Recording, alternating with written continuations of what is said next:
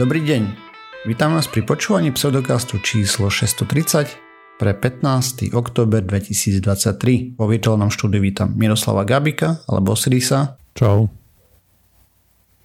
Jakuba Rafajdusa alebo Kupka.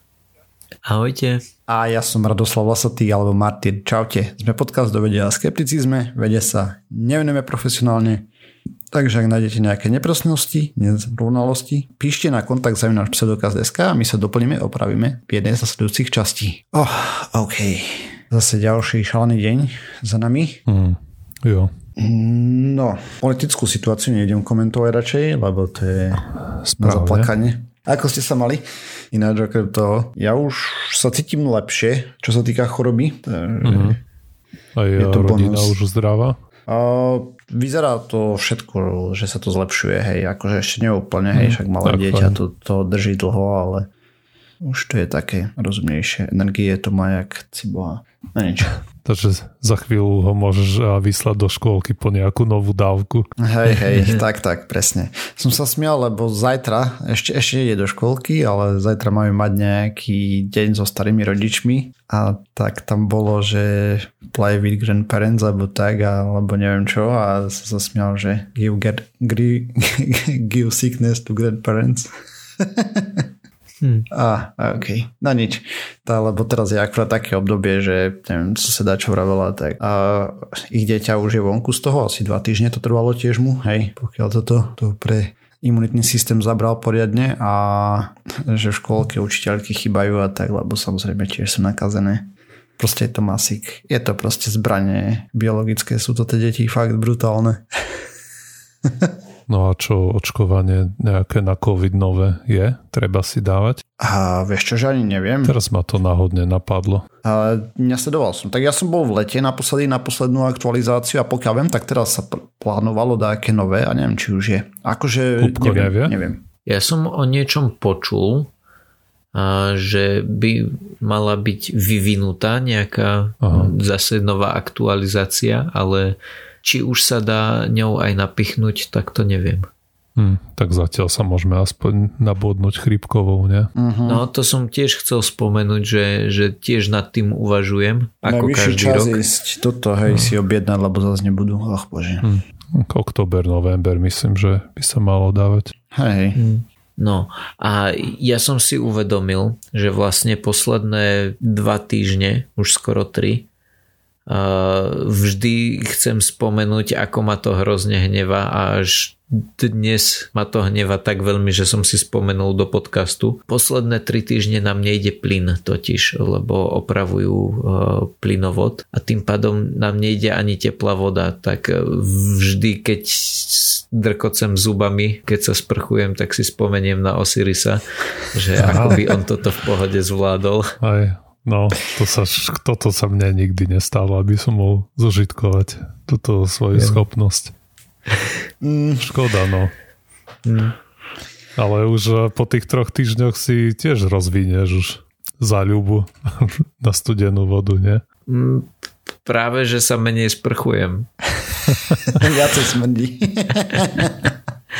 Ja myslím, že by si mal drápsnuť príležitosť a pačesi a... Hej. A ísť do toho, už potom ti to nebude jedno, keď zapnú. Ale to si ty aj hovoril, že si na to išiel postupne a toto bolo proste on-off, že zrazu skrátka tepla nebola. A tak si mladší, určite ľahšie sa adaptuješ na to ako ja. No, to je možné, ale rozhodne nie radšej. OK. Dobre, tak...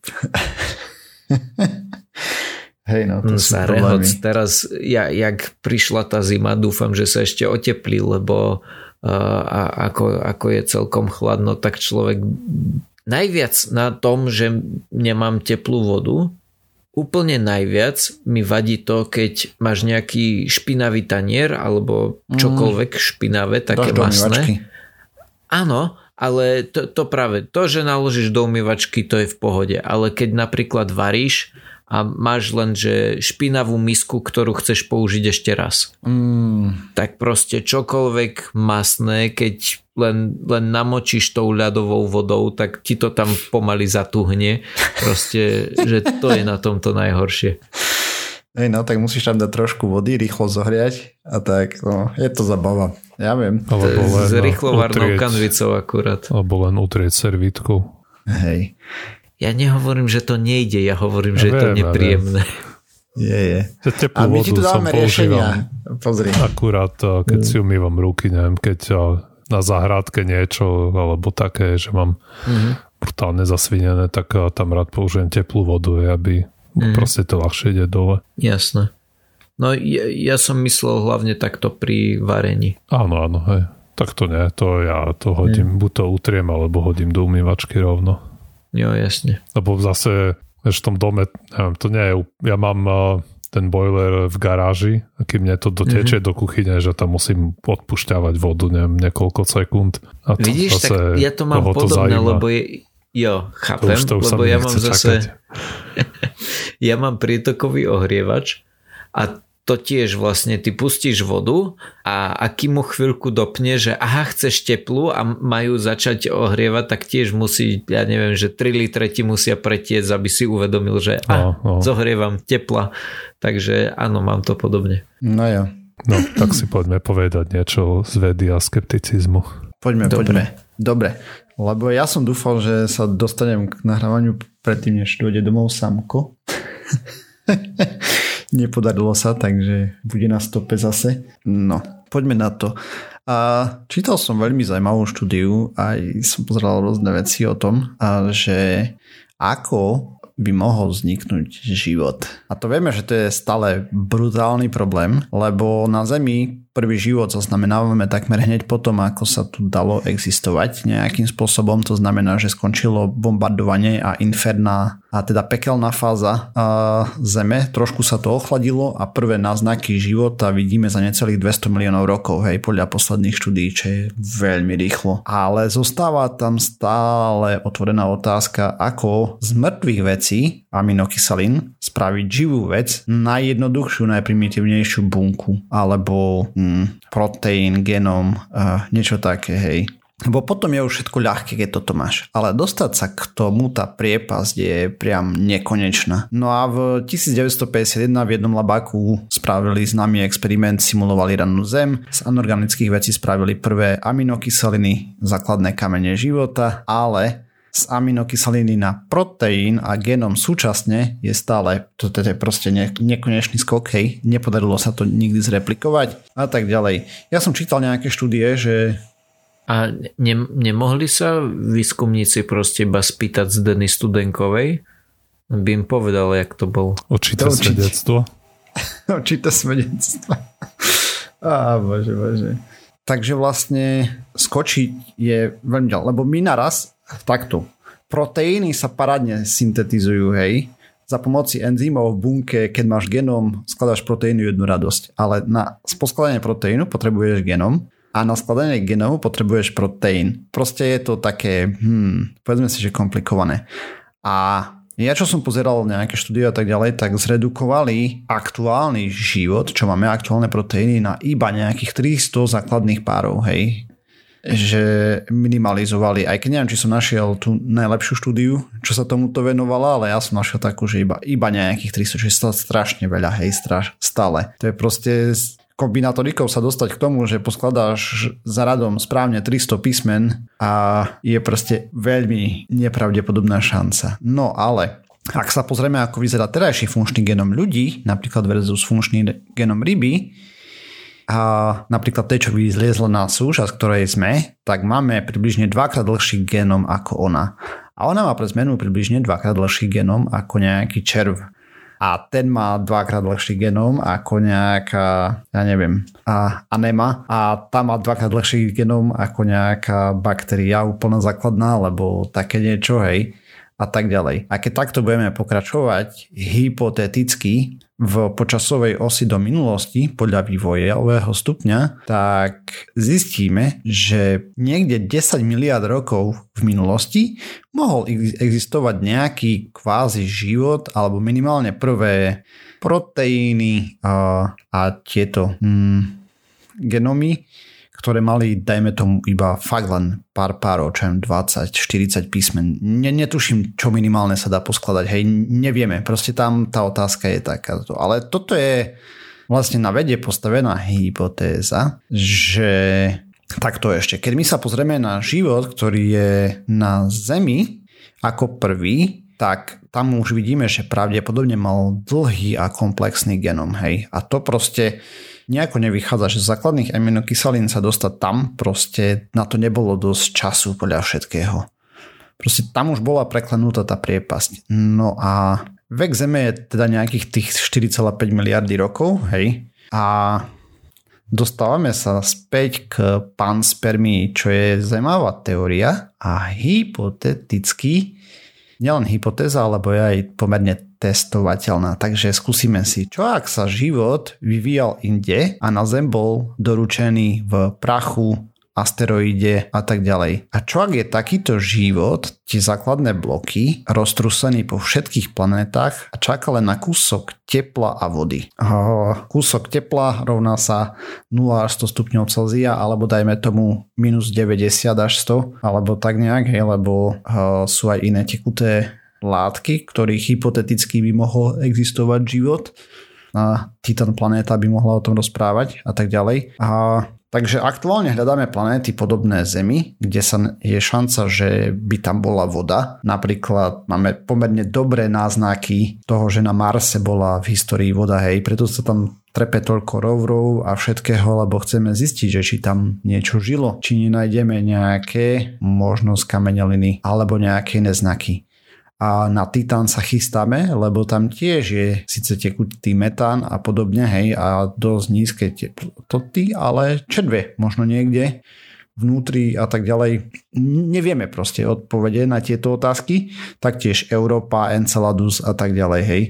A všetko sú to veľmi nádejné ciele. A teraz, keď práskol Big Bang, tak my vieme na základe mikrovoľného žiarenia, že vesmír bol na začiatku veľmi, veľmi horúci, ale rýchlo expandoval a chladol. A približne po 10 až 17 miliónov rokov po Big Bangu sa ochladil na teplotu niekde medzi 0 až 100 stupňami Celzia. A to bolo v dobe približne pred 13,7 miliardami rokov.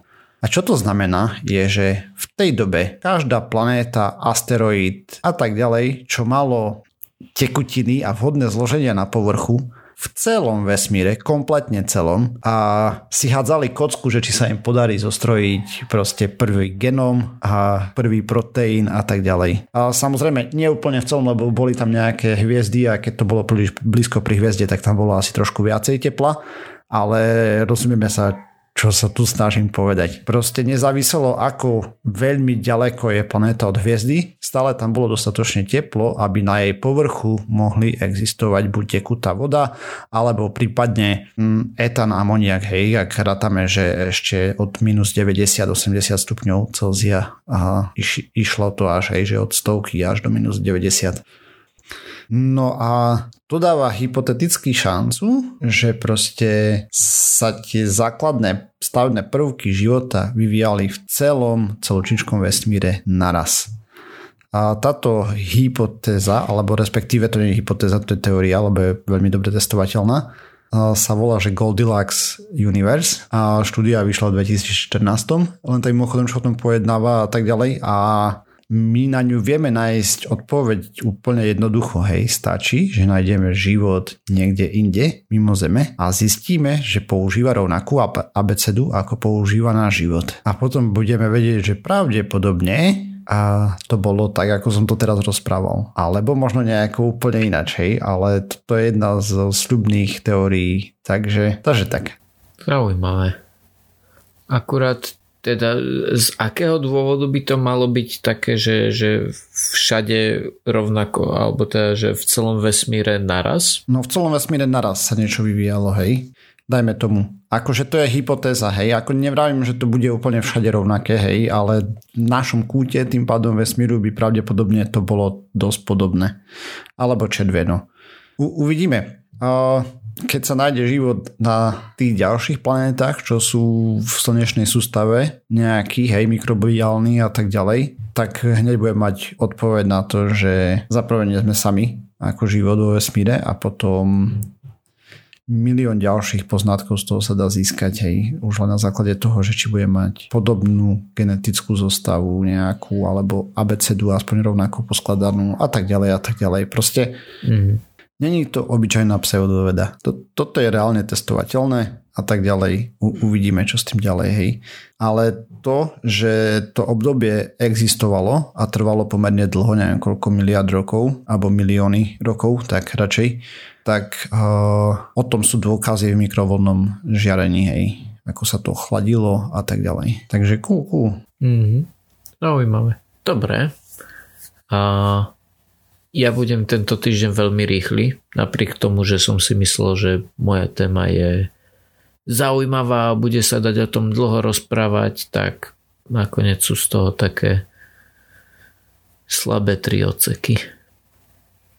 Ja som bol doteraz v tom, že španielská chrípka bola taká hrozná, ako bola, kvôli tomu, že na ňu umierali najmä mladí ľudia. Hej, to neviem, či to mám zo školského dejepisu alebo odkiaľ, ale to, že bolo to také hrozné nielen kvôli tomu, že na to zomrelo 50 miliónov ľudí, ale kvôli tomu, že to neodpililo len tých najstarších a najzraniteľnejších, ale že to odpililo hlavne tých mladých. Produktívnu populáciu v preklade.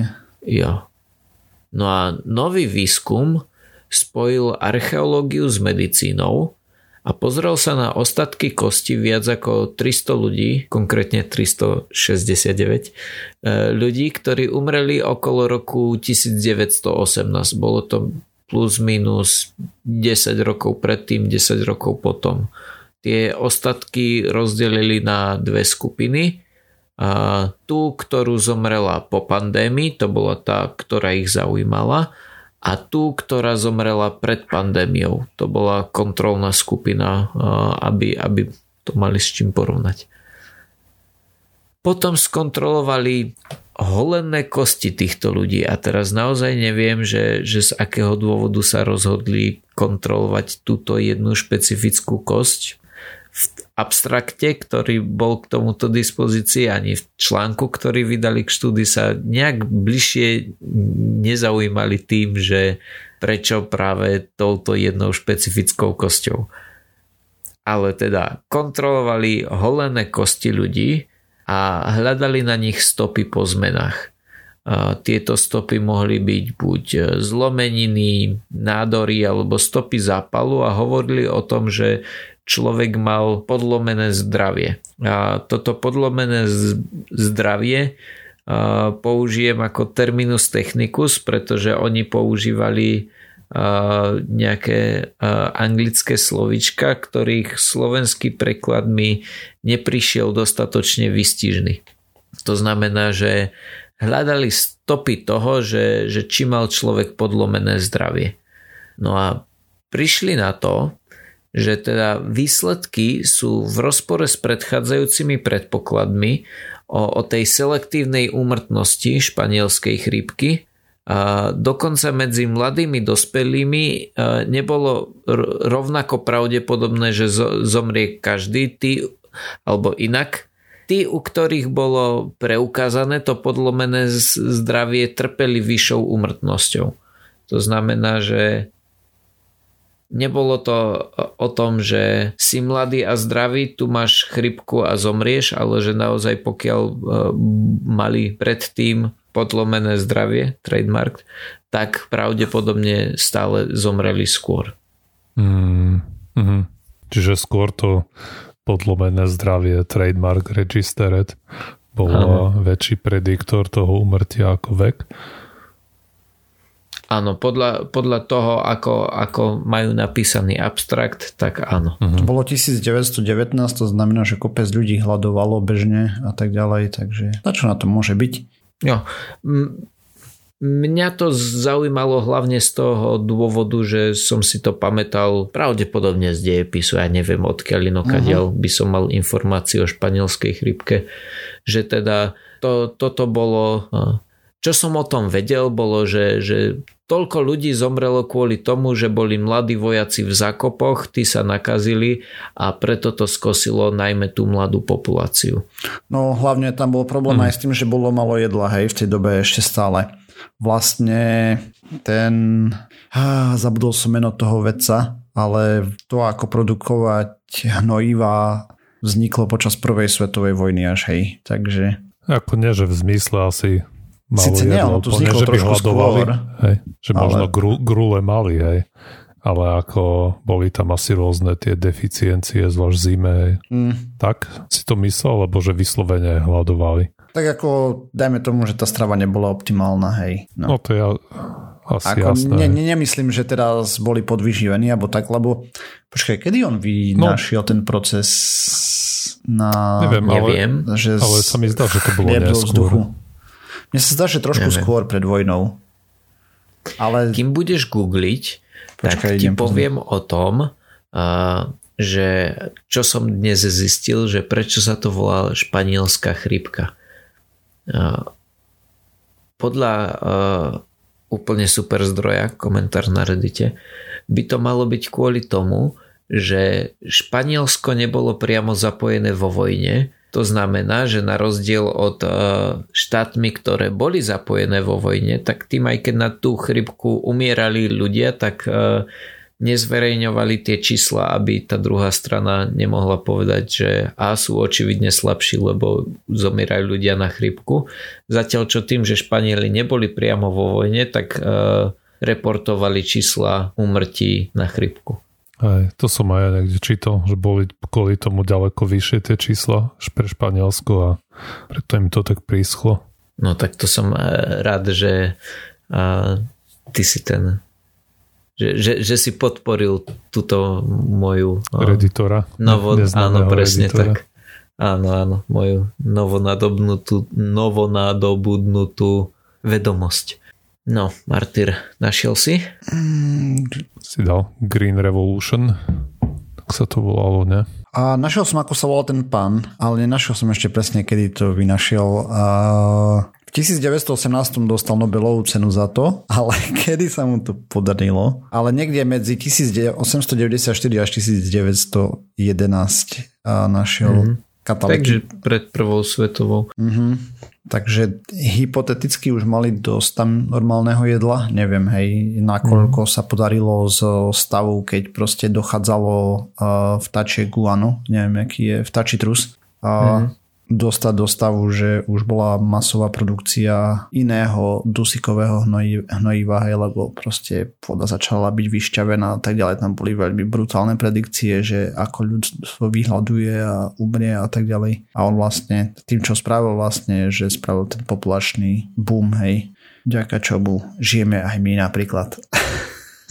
To bolo to jedno s tými hnojivami a potom keď ten iný človek nevynašiel tie iné odrody pšenice, čo viacej mali úrody. No však samozrejme, tam je viacej tých aspektov, hej. Ale bez toho proste by nič z toho nebolo, hej. Proste áno. Vtáky nevyprodukovali toľko hnojiva, však Amerika má dodnes ináč dosť také vtipné veci s tými zákonmi, ale dodnes má zákon, že keď nájdeš ostrov, kde je guano, proste ten trus v nejakom vydatnom množstve, tak keď tam plantneš americkú vlajku, tak ťa prídu brániť, že tam pošlu Navy. Oni majú viacej, akože každý štát má pár hlupých zákonov, hej, však Slovensko, neviem, či už sme ukončili vojnu s Amerikou, čo sme vyhlásili ako fašistický štát, alebo nie, ale sa mi zdá, že už asi hej. To je riadny evergreen konšpiračný, nie? Že sme stále vo vojne s Amerikou. A sa mi zdá, že to bolo ukončené, ale fakt teraz, neviem, či pred vstupom do NATO, alebo také dačo, hej, proste úplne šialené. My máme napríklad paragraf 363, keď chceš hlúpe zákony.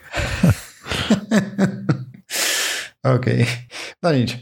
Dobre, ja som chcel v rýchlosti porozprávať o správičke, ktorá ma zaujala tento týždeň a to trochu zo sentimentálnych dôvodov sa priznám, že som na ňu klikol a týka sa synestézie. Takže kto nevie, čo to je, tak je to ten jav, ktorý neviem, či nechcem povedať, že trpia, alebo ktorým sú obdarení niektorí ľudia a to je, keď sa ti prelievajú aj nejaké vnemi z jedného zmyslu do druhého. Mm-hmm. A typicky veľmi rozšírené je napríklad, že niektorí ľudia proste im povieš nejaké číslo, že 1 a pre nich je to červené. Hej? Že proste, alebo číslo, písmená sú niektoré červené. Alebo písmená, alebo tie proste grafémy sa to volá. Že proste.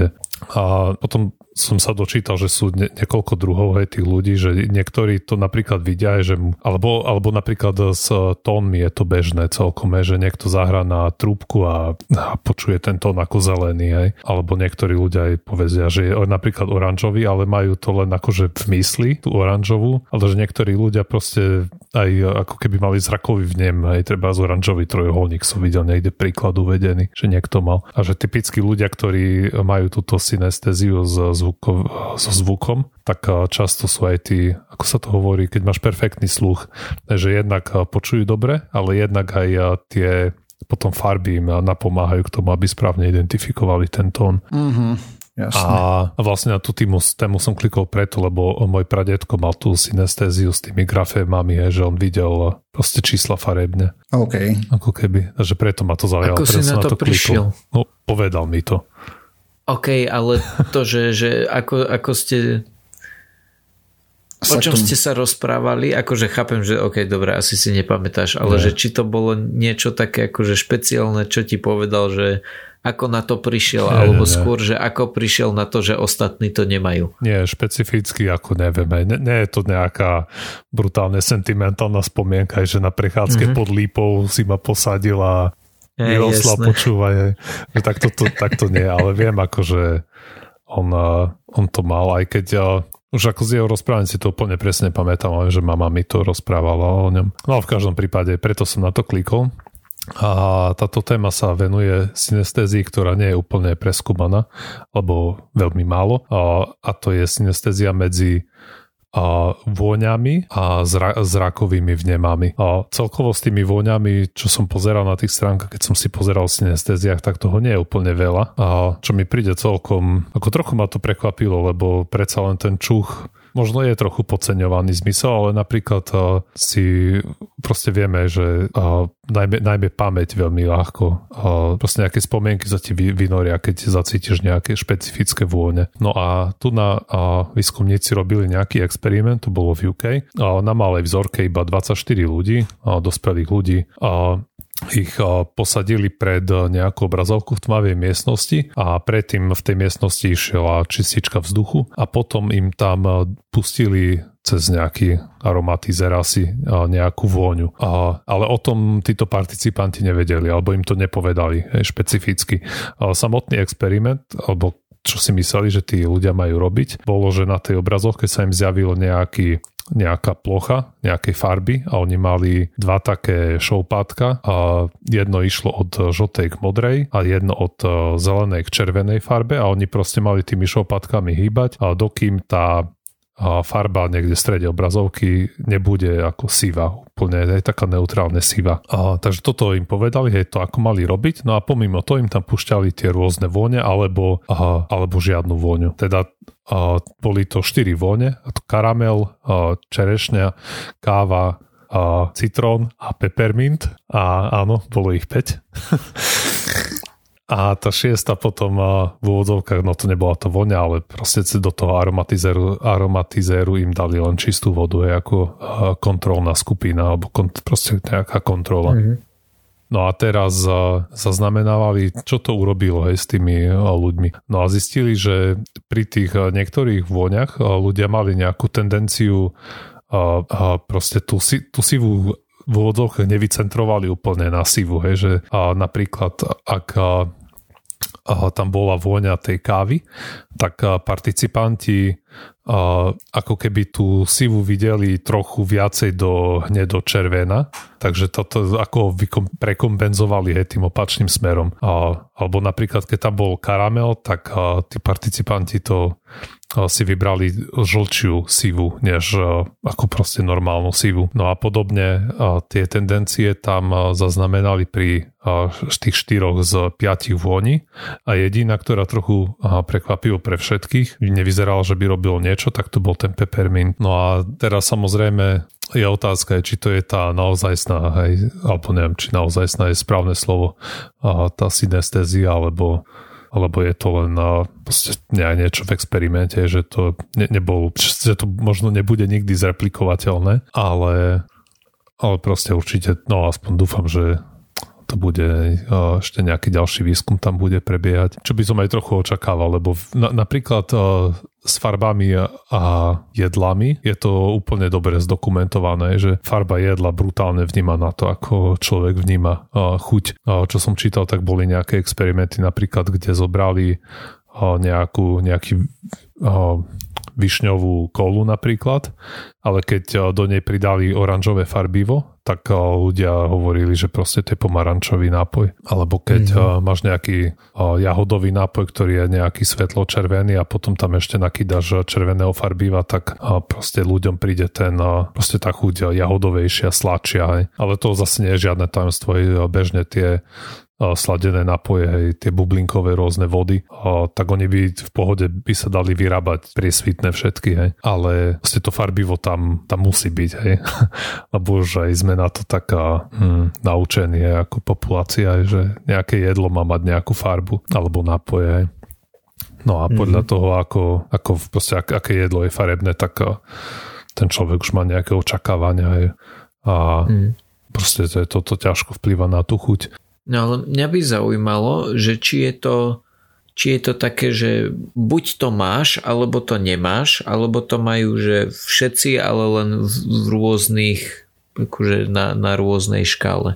Vieš, že to ako tam posúvali tie šoupatka, a ako vo výsledku bolo to, že karamel bol jemne žltší, tak by ma zaujímalo, že či to bolo tým, že boli 7 ľudia, pre ktorých to bolo že mega žlté a ostatní, pre ktorých to nespravilo nič, alebo že či všetci to dávali viac alebo menej do tej žltej. Nie, akože tak to určite nie. Lebo oni tam zdôrazňujú, že tie posuny farebné, že boli len dosť drobné, hej. Lebo predsa len to nie je asi tak, že zavoňaš karamel a teraz všetko, čo bolo doteraz sivé, tak bude kriklavo žlté.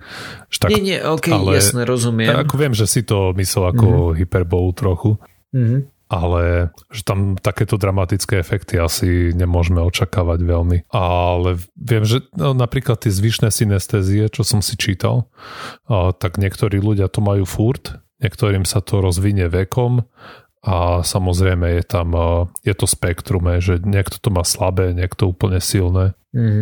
Alebo potom ešte sú bežné, že počuješ nejaký tón a cítiš nejakú chuť k tomu, že toto niektorí ľudia majú a potom rôzne tie kombinácie. Alebo to všetko to funguje tak, lebo proste tak my vnímame realitu. Ti príde nejaký podnet cez nejaký zmysel, ten dolezie do mozgu a tam ho spracuje nejaké príslušné mozgové centrum. No ale vieme, že mozog proste tam nemáš, hej, ako kocky lega nejak tvrdo ohraničené tie centra. A pri niektorých ľuďoch aj príde ti zrakový vnem, ale nejaká časť pretečie, hej, napríklad do chuťového centra, hej, v úvodzovkách, hej. Takže počuješ nejaký tón, hej, a poštekli ti to aj nejaké mozgové centrum, ktoré ti povie, že no, že neviem, levandula, hej, alebo čo.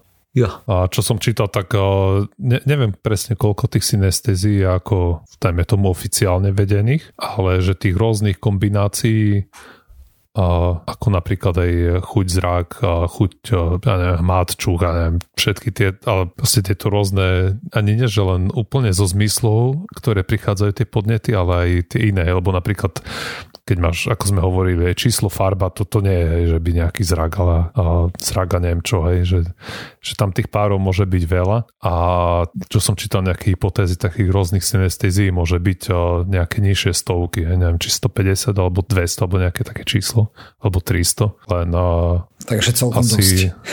Hej, môže, ale to je teoreticky, hej, že toľko ich môže byť, ale akože najbežnejšie sú práve tie medzi proste grafémy a farby a potom proste tóny a farby. Je to vtipné, ako si to tí ľudia neuvedomujú, hej, že vidia ináč ako zbytok, až potom neskôr zistia, že proste vy to nevidíte takto farebne. Hej. To musí byť celkom šok, nie? Keď zistí, že ostatní ľudia to tak nemajú, kto vie kedy na to človek príde. Alebo čo sú tí tetrachromáti, čo majú vidievať viacej farieb a podobne. Hej. Aj, pri tom, ako som si to čítal o tých rôznych synestéziách, tak som čítal nejaké historky, že napríklad dirigent dá poveľ orchestru, že zahrajte to viac zeleno, hej. Alebo niečo také. A nejaký schopný tento bubeník, alebo čo mu donesie kúsok maríšky, nie? Že tu máš zeleno. Na Slovensku zelená znamená niečo iné, ne? Pepermintový liker. Alebo, hej. No jo. Dobre, takže tým pádom sme sa dopracovali na záver tejto časti Pseudocastu. Ďalšia časť má o týždeň. Nájsť nás môžete na www.pseudocast.sk, písať nám môžete na kontakt za náš Pseudocast.sk na sociálnych sieťach, Facebooku, Xku a tak ďalej. Ak nás chcete podporiť, zdieľajte, lajkujte, dávajte páčiky. A... príďte nás pozdraviť na Discord. Čaute. Čau. Ahojte.